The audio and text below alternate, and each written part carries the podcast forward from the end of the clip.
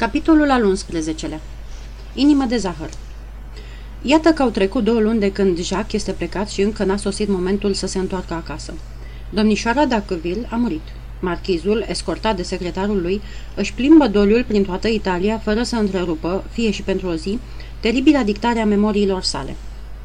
Jacques, desurmenat, de-abia mai găsește timp să-i scrie fratelui câteva rânduri de la Roma, Neapole, Palermo sau Pisa. Însă, dacă timbrul de pe aceste scrisori se schimbă deseori, conținutul nu se schimbă deloc. Lucrezi? Ce fac ochii negri? Articolul lui Gustave Planche a apărut? Ai mai trecut pe la Ilma Borel? La aceste întrebări, întotdeauna aceleași, Piciul răspundea invariabil că lucrează mult, că volumul îi se vinde foarte bine, că ochii negri sunt și ei bine. Că n-am mai revăzut-o pe Ilma Borel și nici n-a auzit că ar fi scris ceva Gustave Planche. Ce era adevărat în toate acestea? O ultimă scrisoare, compusă de pici într-o noapte de febră și de mare tulburare, vă va aduce la cunoștință adevărul. Domnului Jacques Iset la Pisa, duminică seara, orele 10. Jacques, te-am mințit. De două luni nu fac altceva decât să te mint. Ți-am scris că muncesc și, de două luni, că limara mea este uscată. Ți-am scris că vânzarea cărții merge bine și, de două luni, nu s-a mai vândut un exemplar. Ți-am scris că nu mai văd pe Irma Borel și, de două luni, nu m-am despărțit de ea. Cât despre ochii negri, vai, o, oh, Jacques, Jacques, de ce nu te-am ascultat? De ce m-am întors la femeia asta? Aveai dreptate. Este o aventurieră și nimic mai mult. La început am crezut că este inteligentă. Nu este adevărat. Tot ceea ce spunea aparținea altuia. Ea n-are nici minte, n-are nici inimă. Este perfidă, este cinică, este rea. În furiile care o apucă am văzut cum își croiește negresa cu crăvașa, cum o pune la pământ și o calcă în picioare. În afară de toate astea este însă o femeie puternică, o femeie care nu crede nici în Dumnezeu și nici în draci, dar care acceptă orbește predicțiile somnambulilor și ale zațului de cafea. În ceea ce privește talentul ei de tragediană, degeaba a luat lecții de la un avorton ghebos și își petrece toată ziua acasă cu bile de cauciuc în gură, sunt sigur că niciun teatru nu vrea. În viața particulară însă, de exemplu, este o actriță de clasă. Nu mai știu într-adevăr cum de-am căzut în ghearele acestei creaturi. Eu care țin la ce este bun, la ce este simplu, dragul meu, Jacques, dar pot să-ți jur că acum am scăpat și că totul s-a sfârșit. S-a sfârșit. Dacă ai ști ce slab eram și ce făcea din mine. I-am spus întreaga mea poveste, i-am vorbit despre tine, de mama, de ochii negri, să mor de rușine, nu alta. I-am dăruit inima toată, i-am dăruit întreaga viață, dar despre ea n-a vrut să spună nimic. Nu știu cine este, nu știu de unde vine. Într-o zi am întrebat-o dacă a fost măritată și a început să râdă. Știi, semnul pe care îl are în colțul buzelor este de la o lovitură de cuțit pe care a primit-o acolo în țara ei, în Cuba. Am vrut să aflu cine i l-a făcut. Ea mi-a răspuns simplu. Un spaniol pe care îl chema Paceco și nimic altceva. Este o prostie, nu-i așa? Îl cunosc eu pe Paceco ăsta? Nu putea ea să-mi dea câteva explicații? O lovitură de cuțit nu este ceva firesc, ce dracu. Dar uită-te și tu.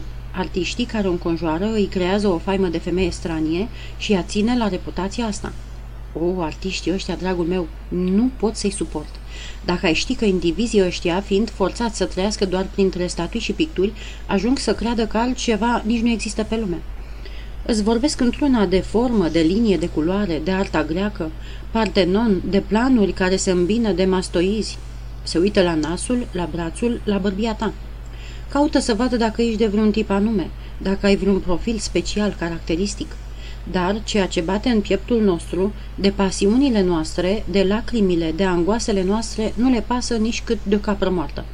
Oamenii ăștia au găsit, în ceea ce mă privește, că am un anume profil special, caracteristic, dar că poezia mea n-ar avea. M-au încurajat cu amabilitate. La începutul legăturii noastre, femeia asta a crezut că pune mâna pe un copil minune, pe un mare poet de mansardă. M-a omorât cu mansarda ei.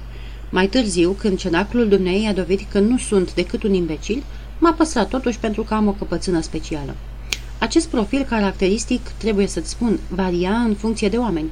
Unul dintre pictorii ei, care considera că am profil italienesc, m-a făcut să pozez în chip de cântăresc la fluier.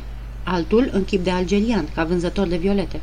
Altul, dar parcă mai știu și eu, cel mai adesea pozam pentru ea și, ca să-i fiu pe plac, trebuia să stau în zdrențele alea toată ziua și să fac figurație prin salon alături de cacadu. Am petrecut destule ceasuri așa, eu ca turc, fumând din arghilele lungi, într-un capăt al canapelei, și ea, la celălalt capăt, declamând cu bilele de cauciuc în gură și întrerupându-se din când în când ca să-mi spună Ce profil caracteristic ai tu, Danidan? Când eram turc, mă striga Danidan.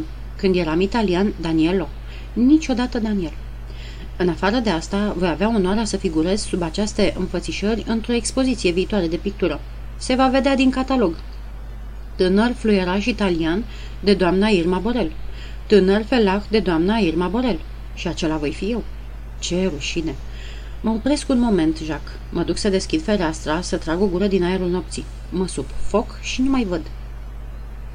Orele 11. Aerul mi-a făcut bine. Lăsând fereastra deschisă, pot să scriu în continuare. Plouă, cerul este acoperit. Clopotele bat. Ce tristă mai este camera asta, scumpea mea cămăruță. Eu care țineam atât de mult la ea. Acum mă plictisește. Ea mi-a stricat-o. Venea des aici. Înțelegi? Mă avea la îndemână. În casă. Era comod. O, aici nu mai era camera de lucru. Că eram sau nu acasă, ea intra și scotocea peste tot. Într-o seară am găsit-o cotrobăind într-un sertar unde închisesem tot ce mai am de preț pe lume, scrisorile de la mama, ale tale, ale ochilor negri. Acestea erau într-o cutiuță aurită pe care trebuie să o știi. În clipa în care am intrat, Irma Borel ținea cutiuța aceea în mână și urma să o deschidă. N-am avut timp decât să mă repet și să-i o smulg din mâini. Ce faci aici?" am strigat la ea indignat. Ea și-a compus o figură foarte necăjită. Am tot respectul pentru scrisorile de la mama ta, însă celelalte mi-aparțin. Dăm cutia înapoi. Ce faci cu ea?" Vreau să citesc scrisorile dinăuntru. Nici gând, i-am spus. Eu nu știu nimic despre tine, în vreme ce tu știi toată viața. O, Dani Dan, eram turc în ziua aceea. O, Dani Dan, e posibil să-mi reproșezi așa ceva? N-ai venit tu la mine când ai dorit? Nu-i cunoști tu pe toți cei care vin la mine?" Tot vorbind cu cea mai blândă voce, încerca să-mi ia cutiuța. Ei bine, i-am zis, dacă este așa, îți dau voie să o deschizi, dar cu o condiție. Care? Să-mi spui unde te duci în fiecare dimineață între 8 și 10. A pălit dintr-o dată și s-a uitat în ochii mei. Nu mai întrebasem niciodată despre asta. Și nu pentru că eram curios. Mă intriga faptul că pleca pe furiș în fiecare dimineață, mă neliniștea, ca și cicatricea, ca și Paceco, ca și toată existența ei sigură. Aș fi vrut să știu, dar în același timp mi-era frică să aflu. Simțeam că sub toate astea se ascunde ceva josnic, tainic, care mă va face să fug de aici încolo. Totuși, în ziua aceea, am îndrăznit să o întreb, după cum vezi. Asta a surprins-o nespus de mult. A ezitat o clipă, apoi mi-a spus cu glasul înnăbușit. Dăm cutiuța și o să afli tot. Atunci am dat cutiuța. Jacques, este o ticăloșie, nu? Ea a deschis-o, fremătând de plăcere, și a început să-mi citească toate scrisorile, erau vreo douăzeci. Încet, cu jumătate de glas, fără să sară niciun rând. Povestea mea de dragoste, pură și nevinovată, se pare că o interesa cel mai mult. Eu povestisem deja, dar în felul meu, prezentând ochii negri ca fiind o tânără din înalta societate, căreia părinții nu-i dau voie să se mărite cu un plebeu amărât ca Daniele Iset. Îți dai seama ce orgoliu ridicol și pe mine. Din când în când se întrerupea din citit. Ca să vezi, ce drăguț! Sau și mai și, o, asta pentru aristocrată? Apoi, pe măsură ce le citea, le apropia de lumânare și se uita la ele cu mari, râzând cu răutate. Am lăsat-o. Doream să aflu unde se duce dimineața între 8 și 10. Dar, printre scrisori, era una scrisă pe o hârtie cu antet. Trei farfurioare verzi sus și porțelanuri și cristaluri Pierrot, succesorul lui Laluet, de desubt. Vieții ochii negri. Fără îndoială, într-una din zile, fiind în magazin, simțise nevoia să-mi scrie și s-a părut bună prima hârtie care i-a căzut sub mână. Gândește-te ce descoperire pentru tragediană. Până acolo crezusem povestea mea cu fata de viță nobilă și cu părinții ei mari seniori. Dar, odată cu scrisoarea asta, a înțeles totul și a izbucnit într-un hohot de râs de se zguduiau pereții. Ia uite, deci, tânăra patriciană, perla nobilului Faubourg se numește Pierrot și vinde porțelan în pasajul Somon. A, acum pricep de ce nu doreai să-mi dai cutiuța. Și râdea, râdea. Dragul meu, nu știu ce m-a apucat. Rușinea, dezgustul, furia, nu mai vedeam în fața ochilor. M-am aruncat asupra ei să iau scrisorile. I s-a făcut frică. A dat un pas înapoi, s-a împiedicat între narochii și a căzut țipând din răsputeri. Oribila ei negresă a auzit-o din camera alăturată și a venit imediat dezbrăcată, neagră, hidoasă, nepieptănată. Am încercat să nu o lasă intre, dar cu un dos de palmă, palma aia ei mare și unsuroasă, m-a lipit de perete și s-a proțăpit între stăpâna sa și mine. Cealaltă, în acest timp, se ridicase și plângea sau se prefăcea. Plângând, scotocea într-una prin cutiuță. Nu știi, îi zicea negresei, nu știi de ce a vrut să mă bată? Pentru că am descoperit faptul că domnișoara lui cea nobilă nu este nobilă deloc, vinde farfurii într-un pasaj. Dacă zice Hart, nu este neapărat geambaș, spuse bătrâna o vorbă din popor. Ia uită-te, făcut tragediana, dovezile de dragoste pe care îi le dădea vânzătoarea, patru fire de păr din cocul ei și un buchet de violete de doi bani. Adu lampa mai aproape cu cu alb. Negresa se apropie cu lampa. Părul și florile ardeau scânteind. Am lăsat-o. Eram la pământ. O, dar ce e aici?" a continuat tragediana despăturind o hârtie din mătase. Un dinte? O, nu, pare de zahăr. Pe legea mea, da, e o zaharicală, o inimioară din zahăr. Vai, într-o zi, la bâlciul din Presen-Gervais, ochii negri îmi cumpăraseră inimioara aceea de zahăr și mi-o dăruiseră zicând, îți dau inima mea. Negresa se uită la ea cu poftă. O vrei? Cucu!" i-a strigat stăpâna. Ei bine, atunci prind-o." Și a aruncat-o în gură ca unui cățel. Poate că este ridicol, dar când am auzit cum troznește zahărul între dinții negresei, m-a străbătut un fior din crește până în tălpi. Mi se părea că dinții aia negri devorau atât de voioși chiar inima ochilor negri. Crezi tu, bunul meu Jacques, că după astea s-a sfârșit totul între noi? Ei bine, dragul meu, dacă ai fi fost tu a doua zi la Irma Borel, ai fi găsit-o repetând rolul Hermionei cu cocoșatul ei și, într-un colț, pe o rogojină, lângă cacadu, ai fi văzut un tânăr turc cu o narghilea uriașă, de ai fi răsucit-o de trei ori în jurul lui. Ce profil special ai tu, Danidan! Dar, cel puțin, ai să spui, drept preț pentru ticoloșia ei, ai aflat ceea ce doreai să știi, ce devenea ea în fiecare dimineață de la 8 la 10? Da, Jacques, am aflat. Dar numai astăzi de dimineață, după o scenă teribilă, ultima să zicem, pe care tocmai am să ți-o povestesc. Dar, st, urcă cineva. Dacă este ea, dacă vine să mă stârnească din nou, e capabilă chiar și după ceea ce s-a întâmplat. Așteaptă. O să încui ușa de două ori. Nu o să intre. N-ai grijă. Nu trebuie să intre. Miezul nopții. Nu este ea. Era negresa. M-ar fi mirat, nu i-am auzit răsura. Cu alb, tocmai se culcă. Prin perete aud gâșgâitul sticlei și îngrozitorul refren. Tolocototinian. Acum sforăie. Ai zice că este ciocănelul unui orologiu enorm. Iată cum s-au sfârșit tristele noastre iubiri. Acum aproape trei săptămâni, cocoșatul care îi dă lecții i-a spus că o consideră pregătită pentru marile succese tragice și că ar vrea să o prezinte și altora, împreună cu vreo câțiva dintre elevii lui. Tragediana mea era încântată. Cum nu avea niciun teatru la îndemână, au hotărât să schimbe în sală de spectacol atelierul uneia dintre domnii aceia și să trimită invitații tuturor directorilor de teatre din Paris. Ca piesă de debut, după ce au discutat îndelung, s-au decis pentru Atali. Dintre toate piesele din repertoriu, pe acesta o știau cel mai bine elevii cocoșatului. Ca să o pună în scenă, nu era nevoie decât de câteva repetiții generale. Merge deci și Atali. Cum Irma Borel era o doamnă prea importantă pentru a fi deranjată de acasă, repetițiile se desfășurau la ea. În fiecare zi, cocoșatul își aducea elevii, 4-5 fete slăbănoage, rigide, drapate în cașmir franțuzesc de 13 franci și jumătate, și 3-4 dragi de băietani cu fețe de naufragiați în niște haine de hârtie înnegrită. Se repeta toată ziua, cu excepția intervalului dintre 8 și 10 dimineața, fiindcă, în ciuda preparativelor pentru reprezentație, plecările acelea misterioase nu s-au întrerupt. Irma, cocoșatul, elevii, toată lumea mâncea pe rupte. Două zile au uitat și de mâncarea cacadoului, iar de Danidan nu se ocupa nimeni. În general, totul mergea bine. Atelierul era împodobit, teatrul înșghebat, costumele gata, invitațiile tipărite, dar uite că Eliacin, o fetiță de 10 ani, nepoata cocoșatului, se îmbolnăvește cu 3-4 zile până în reprezentație. Ce era de făcut? Unde să găsești un Eliacin, un copil capabil să-și învețe rolul în trei zile? Consternație generală. Atunci, pe neașteptate, Irma Borel s-a întors către mine. De fapt, Dani Dan, dacă ai încercat tu... Eu? Glumești? La vârsta mea?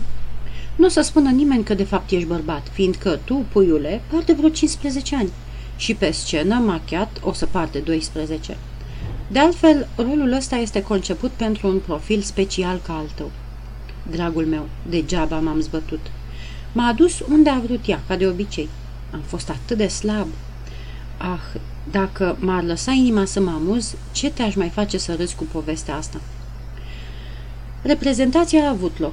Se contase pe directorii de la gimnaz și de la teatrul francez, dar se pare că acei domni aveau treabă în altă parte și ne-am mulțumit cu un director adus în ultima clipă din banlieue. În sfârșit, acest mic spectacol de familie n-a ieșit rău. Irma Borel a fost foarte aplaudată. Mie mi s-a părut că Atali, asta cubaneză, era prea enfatică, că îi lipsea expresivitatea și că vorbea în franțuzește ca o cizmuliță. Dar, eh, prietenii ei, artiștii, nu se uitau la ea atât de aproape. Costumul era autentic, gâtul bine articulat, gleznele din cele fine. Atât le era de ajuns. În ceea ce mă privește, profilul meu a avut mult succes, dar e drept, mai puțin decât cel al cucului alb în rolul doicii mute. Este adevărat în același timp că profilul negresei era și mai caracteristic decât al meu.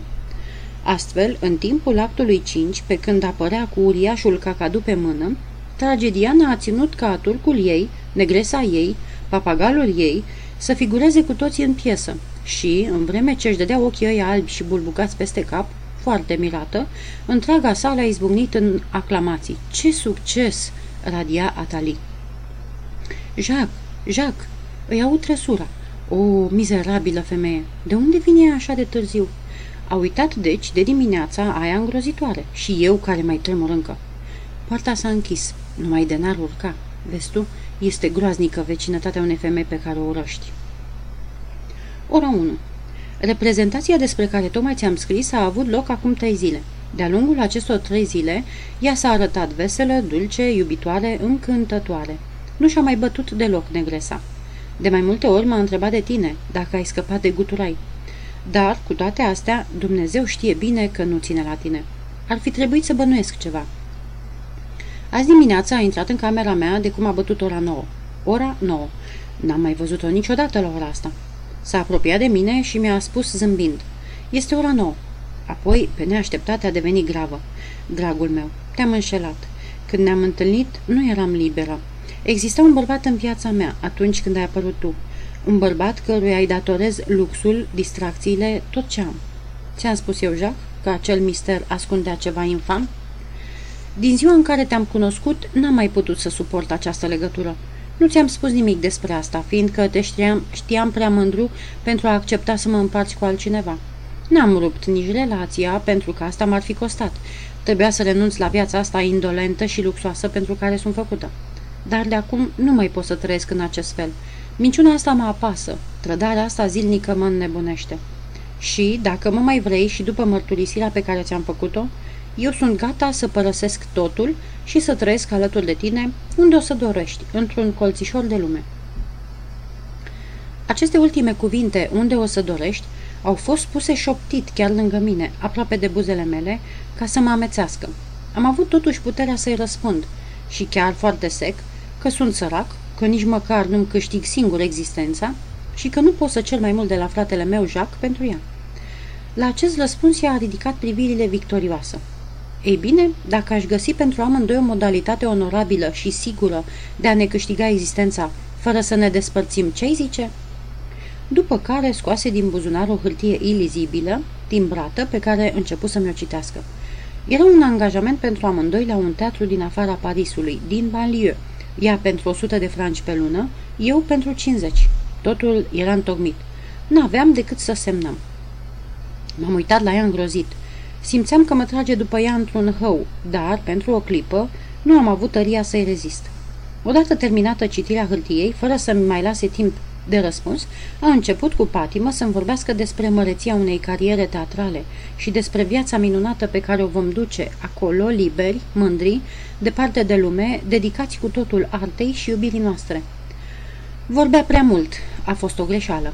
Am avut timp să-mi revin, să o invoc pe mămica mea Jacques în adâncul inimii și, atunci când ea și-a încheiat irada, i-am răspuns foarte distant. Nu vreau să ajung actor.